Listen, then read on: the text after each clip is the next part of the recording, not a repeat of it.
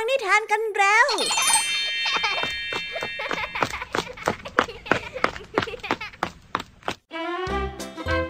สวัสดีค่ะน้องๆ ยินดีต้อนรับเข้าสู่ชั่วโมงนิทานกับรายการคิสอาว ในวันนี้พี่ยามีและกองทัพนิทานหันษา พร้อมที่จะพาน้องๆ ไปตะลุยโลกแห่งจินตนาการที่เต็มไปด้วยความสนุกสนานและข้อคิดต่างๆ มากมายกันแล้วล่ะค่ะ เอาล่ะ เราไปตะลุยโลกนิทานกันเลย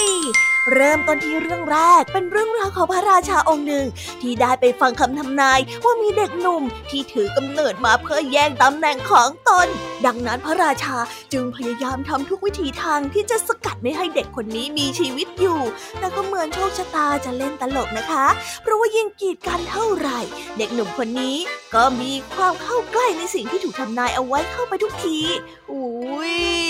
นี่มันเป็นตำนานอะไรกันล่ะคะเนี่ย เอาไว้ไปติดตามรับฟังพร้อมกันในนิทานเรื่องแรกของพี่แอมมี่ที่มีชื่อเรื่องว่า ผู้กีดกันโชคชะตากันได้เลยนะคะ และนอกจากนี้พี่ยามียังมีนิทานอีกหนึ่งเรื่องที่มีชื่อเรื่องว่า บ้านใหญ่ที่ไร้เสียงหัวเราะ ซึ่งเป็นเรื่องราวของเด็กชายคนหนึ่งที่ได้ใฝ่ฝันอยากจะมีบ้านหลังใหญ่ เพราะว่าเห็นคุณตา มีบ้านหลังใหญ่สวยงามกว้างขวาง เด็กคนนี้ก็มีโอกาสเข้าไปในบ้านหลังใหญ่หลายครั้ง จนมีความสนิทสนมกับคุณตา แต่เมื่อการเวลาผ่านไป ก็ทำให้เด็กชายเข้าใจอะไรบางอย่างเกี่ยวกับบ้านหลังใหญ่แห่งนี้ แต่จะเป็นความเข้าใจแบบไหนกันนั้น เอาไว้ไปติดตามรับฟังพร้อมกันในนิทานเรื่องที่สองของพี่แยมมี่นะ และนิทานภาษาพาสนุกในวันนี้ค่ะ ที่บ้านนาป่าดอนอากาศร้อนระอุ นั่นเลยพาให้เจ้าจอยหงุดหงิดงุนงาน ลุงทองดีเองก็ได้รับผลกระทบจากความหงุดหงิดของเจ้าจอยไปด้วย โอ้โหทำไมอากาศร้อนได้ขนาดนั้นล่ะคะเนี่ย เอ๊แต่คำว่าระอุในที่นี้จะมีความหมายว่าอย่างไร ไปรับฟังพร้อมกันในภาษาพาสนุกกันนะคะเป็นยังไงกันบ้าง หลังจากที่พี่ยามีได้เล่าเรื่องความสนุกกันไปบางส่วนแล้ว น้องๆพร้อมที่จะไปตะลุยโลกนิทานกับรายการคิสอากันแล้วหรือยังเอ่ย ถ้าพร้อมกันแล้วเนี่ยเราไปรับฟังนิทานเรื่องแรกกันเลยค่ะ กับนิทานที่มีชื่อเรื่องว่า ผู้กีดกันโชคชะตา ไปรับฟังกันเลย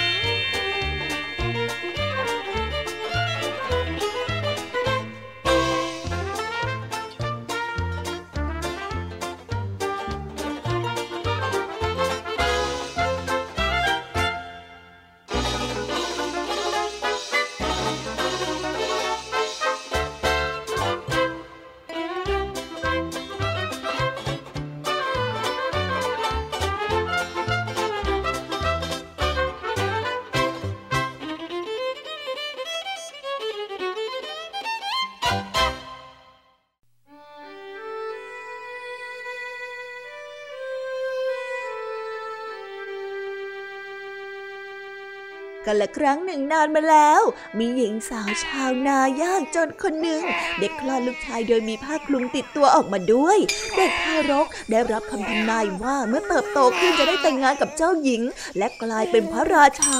เมื่อคำทำนายได้สะพัดไปถึงวัง พระราชาทรงไม่พอพระทัยเป็นอย่างมากพระองค์จึงได้ปลอมตัวมาเป็นเศรษฐีเดินทางมาหาที่กระท่อมของหญิงสาวชาวนา และได้ขอแลกเด็กทารกกับทองคำหนึ่งหีบใบใหญ่ พระองค์ได้ตรัสกับหญิงสาวชาวนาว่าจะขอทารกไปเลี้ยงเป็นลูก นางจึงได้ยอมแลกบุตรชายกับทองคำเพราะคิดว่าเป็นโอกาสที่ดีของทารก แต่ที่แท้จริงแล้วพระราชาทรงคิดที่จะสังหารเด็กทารกผู้นั้น พระองค์ทรงใส่ทารกไว้ในกล่อง และนำลอยไปในแม่น้ำเพื่อหวังให้ทารกนั้นจมน้ำเสียชีวิต แต่กล่องได้ลอยไปจนถึงโรงสีแห่งหนึ่ง เจ้าของโรงสีได้ยินเสียงร้องของเด็กทารกขึ้นมาจากแม่น้ำเมื่อตามเสียงไปก็พบกล่องใบหนึ่งลอยอยู่ จึงได้เก็บขึ้นมาจากแม่น้ำแล้วนำเด็กทารกมาเลี้ยงไว้เป็นลูกของตน เพราะเขาและภรรยาปรารถนาที่จะมีลูกเอาไว้สืบสกุลมานานแล้ว 14 ปีผ่านไป พระราชาได้เสด็จผ่านมาที่โรงสีโดยบังเอิญ ทรงได้เห็นชายหนุ่มอายุประมาณ 14 จึงเกิดความสงสัย พระองค์จึงได้สอบถามเจ้าของโรงสีว่า เด็กหนุ่มคนนั้นเป็นอะไรกับท่านนะเป็นเด็กที่หม่อมฉันเก็บได้จากแม่น้ำเมื่อ 14 ปีก่อนพะยะค่ะหม่อมฉันและภรรยาไม่มีลูก จึงรับเด็กคนนั้นไว้เป็นลูกบุญธรรมนะ่ะ พระราชาจึงทรงออกอุบายให้ชายหนุ่มนำจดหมายไปส่งให้กับพระราชินี จดหมายนั้นมีข้อความเขียนไว้ว่า ให้สังหารชายหนุ่มที่ถือจดหมายนี้ก่อนที่เราจะกลับเข้าวัง แล้วทรงกำชับไม่ให้ชายหนุ่มเปิดจดหมายออกดูข้อความโดยเด็ดขาด พร้อมกับรับสั่งให้ทหารติดตามไปด้วยหนึ่งนาย ระหว่างที่เดินทาง เด็กหนุ่มและทหารได้เกิดหลงเข้าไปในป่า ทั้งสองจึงขอพักแรมในบ้านของหญิงชาราคนหนึ่งกลางดึกทหารได้เกิดความสงสัย ว่าจดหมายของพระราชาที่เขียนเอาไว้คืออะไร จึงได้เปิดออกดู เมื่อได้อ่านข้อความก็เกิดความสงสารเด็กหนุ่ม จึงได้แอบไปเปลี่ยนข้อความในจดหมายสมัย ให้เจ้าหญิงแต่งงานกับชายหนุ่มคนนี้ก่อนที่เราจะกลับเข้าวัง เมื่อทั้งสองได้ออกเดินทางมาจนถึงวัง พระราชินีจึงทรงจัดงานอภิเษกตามคำขอของจดหมายโดยทันที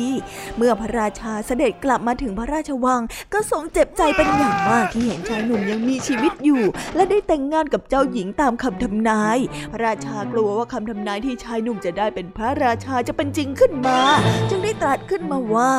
ผู้ใดที่จะแต่งงานกับพระธิดาของเรา ผู้นั้นจะต้องไปนำเส้นผมทองคำของราชาปีศาจมาสามเส้นซะก่อนชายหนุ่มได้ออกเดินทางเพื่อไปตามหาเส้นผมสีทองตามคำสั่งของพระราชา ชายหนุ่มได้เดินทางมาถึงเมืองเมืองหนึ่ง ซึ่งคนเฝ้าประตูไม่ยอมให้เขาผ่านทาง หากตอบคำถามไม่ได้ทำไมน้ำพุที่เคยมีวายไหลออกมาจึงหยุดไหล และไม่มีแม้กระทั่งน้ำ ชายหนุ่มได้ขอผ่านทางไปก่อน แล้วค่อยกลับมาตอบคำถามในภายหลัง เขาได้เดินทางเข้าไปถึงประตูเมืองอีกเมืองหนึ่งซึ่งเขาต้องตอบคำถามให้ได้เช่นกัน ทำไมต้นแอปเปิลที่เคยออกผลเป็นสีทองไม่ยอมออกผลอีก และไม่เคยผลิใบใหม่เลย ชายหนุ่มได้ขอเดินผ่านทางไปก่อนโดยให้สัญญาว่าจะกลับมาตอบคำถามในภายหลังเช่นเดิม เขาได้เดินทางไปต่อจนกระทั่งมาถึงแม่น้ำสายหนึ่ง ซึ่งคนพายเรือจะไม่พาเขาข้ามฟาก หากตอบคำถามไม่ได้ทำไมคนพายเรือต้องทำหน้าที่พายเรือโดยที่ไปไหนไม่ได้เลยชายหนุ่มได้ขอร้อง ให้เขานั้นพาข้ามฟากไปก่อนแล้วจะกลับมาตอบคำถามใหม่ในภายหลัง หลังจากนั้นเขาก็ได้เดินทางมาจนถึงดินแดนของราชาปีศาจในที่สุด แต่ทว่ากลับไม่พบราชาปีศาจชายหนุ่มพบเพียงหญิงชาราท่าทางน่ากลัวกำลังทำความสะอาดปราสาทอยู่ ชายหนุ่มจึงได้อาสาช่วยเหลืองานนาง หญิงชาราจึงได้ถามว่า เจ้ามาถึงดินแดนแห่งนี้ด้วยเรื่องอันใด ไม่กลัวราชาปีศาจที่ดุร้ายหรือข้าต้องนำเส้นผมทองคำของราชาปีศาจกลับไปสามเส้น และไปแก้ไขปริศนาให้ได้ ไม่เช่นนั้นข้าจะไม่สามารถร่วมชีวิตกับเจ้าหญิงที่ข้ารักได้ ข้าจะต้องทำสิ่งนี้ให้สำเร็จ หญิงชาราได้เห็นแก่ความมีน้ำใจของเด็กหนุ่ม จึงได้ให้ความช่วยเหลือ นางได้ไร่มนต์วิเศษให้เขากลายเป็นมด แล้วบอกให้เกาะอยู่ที่ชายกระโปรงของนาง ไม่นานนักราชาปีศาจก็กลับมาที่ปราสาทแห่งนั้น เมื่อกลับมาถึงปราสาทก็นอนหนุนตักของหญิงชารา แล้วหลับไปด้วยความอ่อนเพลีย เพราะแท้จริงแล้ว นางนั้นเป็นยาของราชาปีศาจนั่นเองเมื่อนางเห็นว่าราชาปีศาจหลับไปแล้ว จึงได้ถอนเส้นผมทองคำบนศีรษะของราชาปีศาจออกหนึ่งเส้น ทันใดนั้นราชาปีศาจก็ได้สะดุ้งตื่นแล้วถามว่าเกิดอะไรขึ้นกับตนทำไมถึงเจ็บศีรษะแบบนี้ โอ้ยก็คงเป็นเพราะฝันร้ายนั่นแหละ แล้วเจ้าฝันถึงเรื่องอะไรล่ะฮะข้าฝันว่าน้ำพุที่เคยมีวายไหลออกมามีคางคกเข้าไปนอนอยู่ วายจึงหยุดไหลน่ะ กล่าวจบ ราชาปีศาจก็ได้นอนหลับต่อไป หญิงชาราก็ถอนเส้นผมออกมาอีกหนึ่งเส้น ราชาปีศาจได้สะดุ้งตื่นขึ้นมาอีกโอ้เจ้าฝันร้ายอีกแล้วหรือฮะคราวนี้ฝันถึงเรื่องอะไรอีกล่ะข้าฝันว่าต้นแอปเปิลที่เคยออกผลเป็นทองคำมันไม่ออกผลอีกก็เพราะว่ามีหนอนไปกัดกินรากของมันนะสิหญิงชาราได้ถอนผมออกมาเป็นเส้นที่สามราชาปีศาจก็สะดุ้งตัวตื่นขึ้นมาอีกครั้งโอ้ นี่เจ้าฝันร้ายอีกแล้วหรือ คราวนี้เป็นเรื่องอะไรล่ะ ข้าฝันว่าคนพายเรือผู้หนึ่งต้องพายเรือไปตลอดชีวิต เพราะว่าไม่ยอมให้ไม้พายแก่คนอื่นเมื่อราชาปีศาจได้หลับไปแล้วหญิงชราก็ได้ร่ายมนต์เพื่อให้ชายหนุ่มนั้นคืนร่างตามเดิม นางได้ยิ้มให้กับชายหนุ่มพร้อมกับส่งเส้นผมสีทองสามเส้นให้ ส่วนคำตอบของคำถามทั้งสามเจ้าก็คงจะได้ยินไปหมดแล้วนะนะ ชายหนุ่มได้ขอบคุณหญิงชราแล้วได้เดินทางกลับเมือง ระหว่างทางเขาก็ได้ตอบคำถามปริศนาทั้งสามข้อแก่เจ้าของคำถาม และได้เกวียนที่เต็มไปด้วยทองคำเป็นรางวัลที่สามารถตอบคำถามได้ถูกหมดทุกข้อ ชายหนุ่มได้ขนเกวียนทองคำสามเกวียนกลับไปมอบให้กับพระราชา พร้อมกับเส้นผมสีทองของราชาปีศาจสามเส้น พระราชาทรงเห็นว่าชายหนุ่มได้ทองคำมามากมาย จึงได้ตรัสถามขึ้นว่า เจ้าไปเอาทองคำมาจากที่ไหนน่ะ เอ่อที่อีกฝากหนึ่งของแม่น้ำมีทรายที่เป็นทองคำเต็มไปหมดเลยพะยะค่ะ พระราชาทรงโลภและอยากได้ทองมาบ้าง จึงเดินทางไปที่ริมแม่น้ำเมื่อคนพายเรือเห็นพระราชา ก็คิดว่าเป็นโอกาสที่ดีที่ตนนั้นจะเป็นอิสราเสียทีจึงได้มอบไม้พายให้แก่พระราชา และนี่ก็คือบทลงโทษที่พระราชาจะได้รับผลกรรมของพระองค์ เพราะพระองค์นั้นต้องพายเรืออยู่อย่างนั้นจนเชื่อชีวิต เมื่อพระราชาไม่ได้เสด็จกลับมาที่วังอีก ชายหนุ่มจึงได้เป็นพระราชาครองเมืองนั้นแทน และครองคู่กับเจ้าหญิงอย่างมีความสุขตลอดนับตั้งแต่นั้นเป็นต้นมา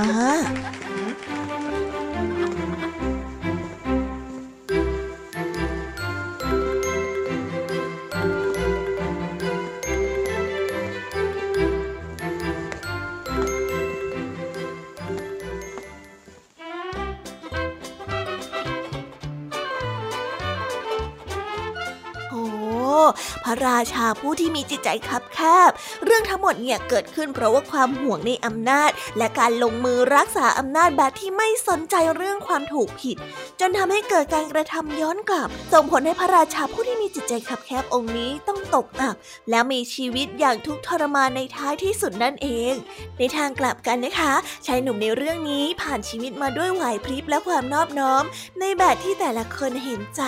เพราะว่าชายหนุ่มผู้นี้ถูกรังแกมาตั้งแต่กำเนิด นิทานเรื่องนี้ก็เลยเผยให้เราเห็นว่าฟ้ามีตากฎแห่งการกระทำมีจริง ไม่ว่าจะสร้างเรื่องอะไรไว้ สุดท้ายก็ต้องได้รับผลในที่สุดนั่นเองละค่ะ เอาละค่ะ เราไปต่อกันในนิทานเรื่องที่สองกันต่อเลยกับเรื่องราวของเด็กน้อย ที่อยากจะมีบ้านหลังใหญ่ และได้มีโอกาสเข้าไปคลุกคลีกับเจ้าของบ้านแบบที่เขาใฝ่ฝัน เมื่อได้เติบโตขึ้น ความจริงก็ค่อยๆ ปรากฏให้เขาเห็นอีกหลายแบบไปติดตามเรื่องราวนี้พร้อมๆ กันได้ในนิทานที่มีชื่อเรื่องว่า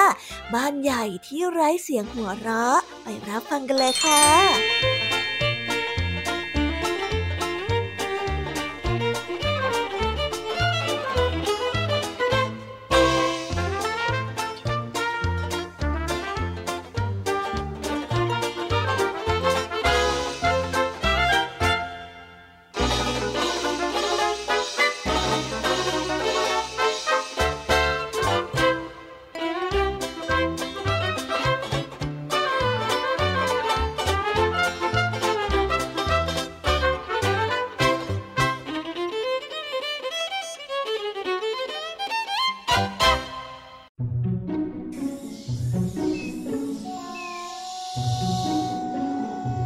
ละครั้งหนึ่งนานมาแล้วมีบ้านหลังเก่าแก่อายุไม่ต่ำกว่า 300 ปีหลังหนึ่ง ตั้งอยู่ในถนนที่สร้างขึ้นมาใหม่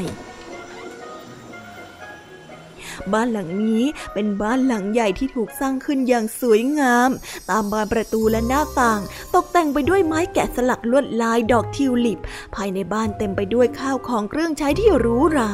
มีอาหารมากมายวางอยู่บนโต๊ะไม่ได้ขาด และที่ชั้นหนังสือก็เต็มไปด้วยหนังสือบทกวีมากมาย ยามที่ใครต่อใครเดินผ่านบ้านหลังนี้ ก็มักจะมองเข้าไปในบ้านด้วยความอิจฉา โดยที่ไม่รู้เลยว่าชายชาราเจ้าของบ้านต่างหาก ที่มักจะนั่งมองอยู่ที่ริมหน้าต่างและมองออกไปยังบ้านที่อยู่ตรงข้ามด้วยความอิจฉา เพราะอะไรนะหรือคะ เพราะว่าชายชารารู้ดีว่า ถึงแม้ว่าจะได้อยู่ในบ้านหลังใหญ่โต หากแต่การที่ได้อยู่แต่เพียงลำพังนั้นไม่มีความสุขเลยแม้แต่น้อย หากเขาเลือกได้ เขาก็จะเลือกอยู่อย่างพร้อมหน้าพร้อมตาพ่อแม่ลูก เหมือนอย่างครอบครัวที่อยู่ในบ้านหลังตรงข้าม ที่เขาเฝ้ามองอยู่ทุกวัน แม้ว่าจะต้องอยู่ในบ้านหลังเล็ก ๆ ก็ยอม วันหนึ่งในขณะที่เด็กน้อยกำลังนั่งเล่นอยู่ที่ริมหน้าต่าง เขาได้หันไปสบตากับชายชาราที่มองเขาอยู่โดยลำพัง เด็กน้อยจึงได้ถามเรื่องราวของชายชาราที่อยู่ในบ้านหลังเก่าจากแม่ของเขา จนได้รู้ว่าชายชาราอาศัยอยู่ในบ้านหลังนั้นแค่เพียงลำพัง จะมีก็แต่คนทำความสะอาดบ้านที่ไปเช้าเย็นกลับเท่านั้น ที่อยู่เป็นเพื่อนเพียงแค่ช่วงเวลาสั้นๆ ในแต่ละวัน รุ่งขึ้นเด็กน้อยจึงไปที่บ้านหลังเก่าที่อยู่ฝั่งตรงข้ามกับบ้านของเขา เพื่อไปทำความรู้จักกับชายชารา พร้อมกับนำตุ๊กตาดีบุกมาเป็นของฝากเพราะเด็กน้อยรู้สึกสงสารชายชาราที่ต้องนั่งอยู่เพียงลำพัง ชายชาราได้ต้อนรับเด็กน้อยด้วยความดีใจ เพราะนานมากแล้วที่ไม่มีใครมาเยี่ยมเยียนเขาเลยนอกจากคนทำความสะอาดบ้าน ชายชาราได้พาเด็กน้อยเดินชมทั่วทุกห้อง และได้เล่าเรื่องราวต่างๆ ภายในบ้านอย่างสนุกสนาน ในวันเดียวกัน หลังจากที่เด็กน้อยได้กลับไปที่บ้านของตัวเองแล้วตุ๊กตาดีบุกไม่สามารถปรับตัวเองให้เข้ากับบ้านของชายชาราได้ เพราะว่ามันไม่เคยอยู่ในที่ที่เงียบเหงาเช่นนี้มาก่อน ที่บ้านของชายชาราไม่มีแม้แต่เสียงหัวเราะ หรือว่าเสียงพูดคุยกันระหว่างคนในครอบครัวเลย ที่นี่เงียบสงัดจนได้ยินเสียงลมหายใจของชายชาราที่นั่งอยู่เงียบๆบนเก้าอี้โยกหน้าเตาผิง มันจึงพยายามหนีออกจากบ้านของชายชรา เพื่อกลับไปยังบ้านของเด็กน้อยที่อยู่ฝั่งตรงข้าม แต่ทว่าตุ๊กตาดีบุกเกิดพลาดและตกลงไปที่ร่องไม้ และร่วงลงไปที่ใต้ถุน ทำให้ไม่มีใครได้เห็นมันอีกเลย หลังจากวันนั้นเด็กน้อยก็แวะเวียนไปที่บ้านของชายชราอีกหลายครั้ง จนทั้งสองสนิทสนมและคุ้นเคยกันเป็นอย่างดี วันเวลาผ่านไปไม่นาน ชายชราก็สิ้นใจอยู่ในบ้านหลังเก่าแต่เพียงลำพัง บ้านของเขาได้ถูกประมูลเพื่อหาเจ้าของบ้านใหม่ ส่วนเด็กน้อยก็ค่อยๆ เติบโตเป็นผู้ใหญ่ และได้แต่งงานมีครอบครัว แม้ว่าครั้งหนึ่งเราจะเคยอิจฉาชายชาราที่ได้อาศัยอยู่ในบ้านที่หรูหรา แต่ถ้าหากให้เราเลือกระหว่างการได้อยู่บ้านหลังใหญ่เพียงลำพัง กับอยู่ในบ้านหลังเล็ก ๆ แต่ว่าเต็มไปด้วยความอบอุ่นแล้วก็ ผมขอเลือกอย่างหลังดีกว่านะถึง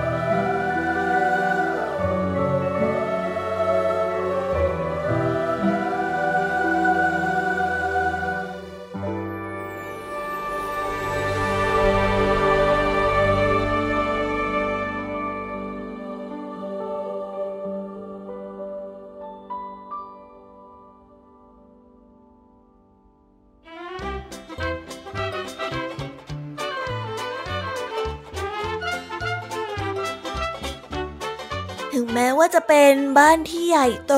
และตกแต่งสวยงามแค่ไหน แต่ถ้าหากว่าไม่มีความอบอุ่น ไม่มีสมาชิกในครอบครัว ไม่มีเสียงหัวเราะ ความใหญ่โตนั้นก็ไม่ได้มีความหมายอะไรเลยค่ะ เพราะขนาดตุ๊กตาตัวเล็กๆ ที่ไร้ชีวิตยังแทบทนความเงียบของบ้านหลังนี้ไม่ได้ เมื่อเติบโตขึ้น เด็กน้อยจึงได้เข้าใจว่า ความสุขและเสียงหัวเราะภายในบ้านนั้น มีความสำคัญยิ่งกว่าขนาดของบ้านซะอีก ซึ่งคำพูดท้ายเรื่องของเด็กชายวัยหนุ่ม ก็ได้สะท้อนให้เห็นสิ่งที่เขาเรียนรู้ออกมาได้เป็นอย่างดีเลยแหละค่ะ เอาล่ะ ตอนนี้นะคะ จบนิทานในส่วนของพี่ยามีกันลงไปแล้ว เราไปต่อกันในช่วงภาษาพาสนุกกันต่อเลย เจ้าจ้อยนะคะ พยายามจะหาวิธีดับร้อน แต่ก็ถูกลุงทองดีดักทางเอาไว้ทั้งหมด นั่นเลยทำให้เจ้าจ้อยงุดหงิดไปกันใหญ่เลยแหละค่ะ บอกได้เลยนะคะว่าวันนี้เจ้าจ้อยของเรางุนงานเพราะความร้อนแบบสุดๆ ไปติดตามเรื่องราวความสนุกและความหมายของคำว่าระอุพร้อมกันในนิทานภาษาพาสนุกกันเลย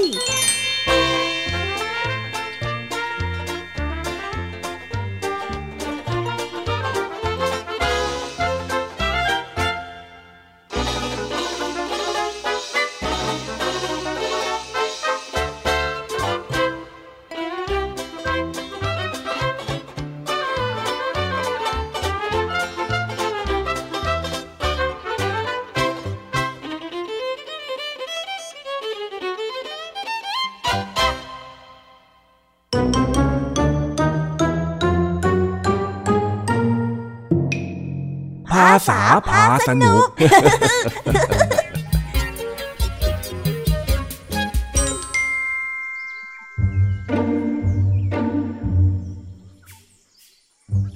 ช่วงบ่ายลุงทองดีกับเจ้าจ้อย ชวนกันไปนอนเล่นที่ใต้ร่มไม้ เพื่อหนีอากาศร้อนๆ แต่ก็ดูเหมือนว่าความร้อนจะมีอยู่ทุกที่ทำยังไงก็หนีไม่พ้น ฝ่ายเจ้าจ้อยเองก็ได้แต่บนบนบนแล้วอย่างนี้ลุงทองดีจะต้องทำยังไงล่ะเนี่ยร้อนร้อนร้อนร้อนร้อนร้อนอะไรอย่างนี้เนี่ยเฮ้ย เมื่อไรเอ็งจะเลิกบ่นสักทีเนี่ยเจ้าจ้อย นี่เอ็งบ่นมาเป็นชั่วโมงแล้วนะมันร้อนนี่นาลุง ไหนลุงบอกว่า มันนั่งที่ใต้ร่มไม้แล้วมันจะไม่ร้อนอะ แต่ว่ามันก็เย็นกว่าการนั่งอยู่ในบ้านใช่ไหมเล่า มันก็ดีกว่าแต่ว่าด้วยก็ยังร้อนอยู่ดีอะ เดี๋ยวเดี๋ยวเดี๋ยวรอข้าถูกหวยก่อนข้าจะติดแอร์ให้มันเย็นช่ำใจไปเลย น่ะ ถูกหวยอีกแล้ว อะไรอะไรก็รอถูกหวย นี่ลุงติดค้างจอยไว้หลายเรื่องแล้วนะเนี่ย เฮ้ย อย่าบ่นนักเลยนะยิ่งบ่นมันก็ยิ่งร้อน ลองนิ่งนิ่งๆทำใจเย็นๆเพื่อว่าอะไรอะไรมันจะดีขึ้นมาบ้างเออพูดมันง่าย แต่ว่าทำเนี่ยมั นยากนี่นาเอ็งนี่ก่อนนะ พูดอย่างกับว่าไม่เคยผ่านฤดูร้อนมาอย่างนั้นน่ะ หน้าร้อนมันก็ต้องร้อนระอุแบบเนี้ยเป็นปกติอยู่แล้ว อะไรกันลุง ร้อน ระอุเออมันคืออะไรเหรอคำว่าร้อนระอุที่ข้าพูดน่ะมันเป็นคำที่หมายถึง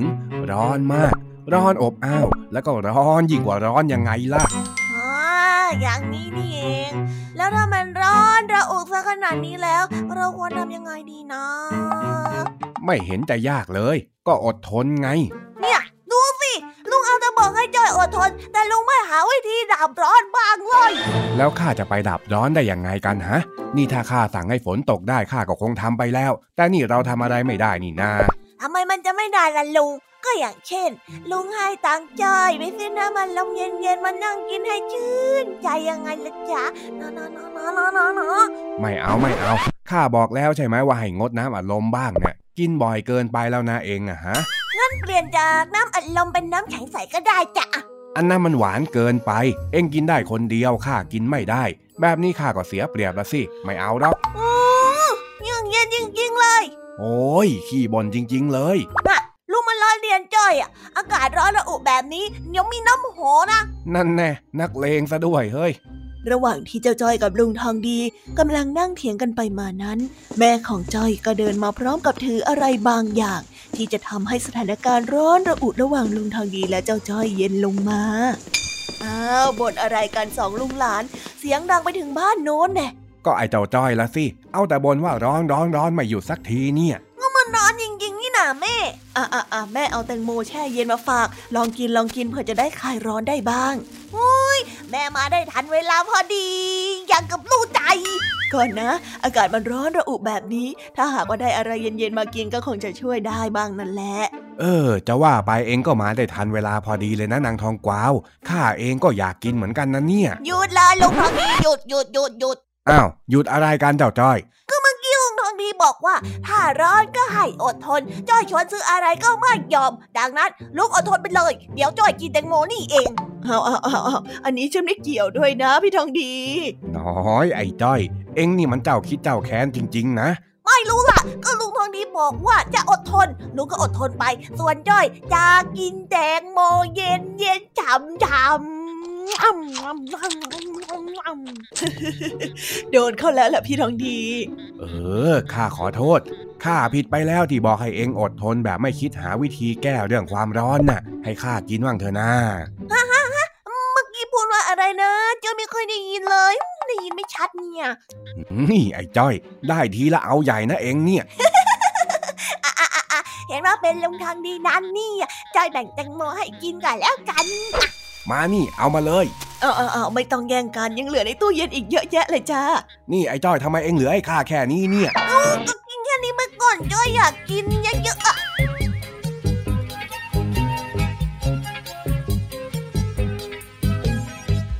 ว้าว จบไปแล้วนะคะ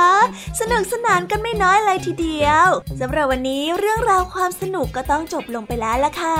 พวกเราและรายการคิสอาวก็ต้องขอบอกมือบายบายกันไปก่อน ใครที่มารับฟังไม่ทันสามารถไปรับฟังย้อนหลังได้ที่ไทย PBS Podcast นะคะ วันนี้จากกันไปด้วยเพลงเพราะๆในช่วงสุดท้ายของรายการ แล้วไว้เจอกันใหม่ในตอนถัดไปสำหรับวันนี้ สวัสดีค่ะบายบายเป็นเด็กดีของคุณพ่อคุณแม่นะคะ